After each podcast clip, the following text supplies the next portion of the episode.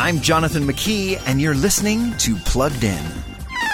You've probably read an article or seen a news blurb about the link between social media and depression in teenagers. Well, a new study just revealed social media is also linked to depression in adults. Surprise, surprise. Adults who use Facebook, TikTok, and other social media platforms were substantially more likely to report feeling depressed than those who didn't frequent social media. One researcher from the American Psychological Association said this social media is hijacking the need for social interaction with something very artificial and insufficient. Want to help your kids? Let me be like that flight attendant who announces, if you're sitting next to a child, please put on your own oxygen mask before helping your child. So let me ask, do you need to put that phone down and come up for air?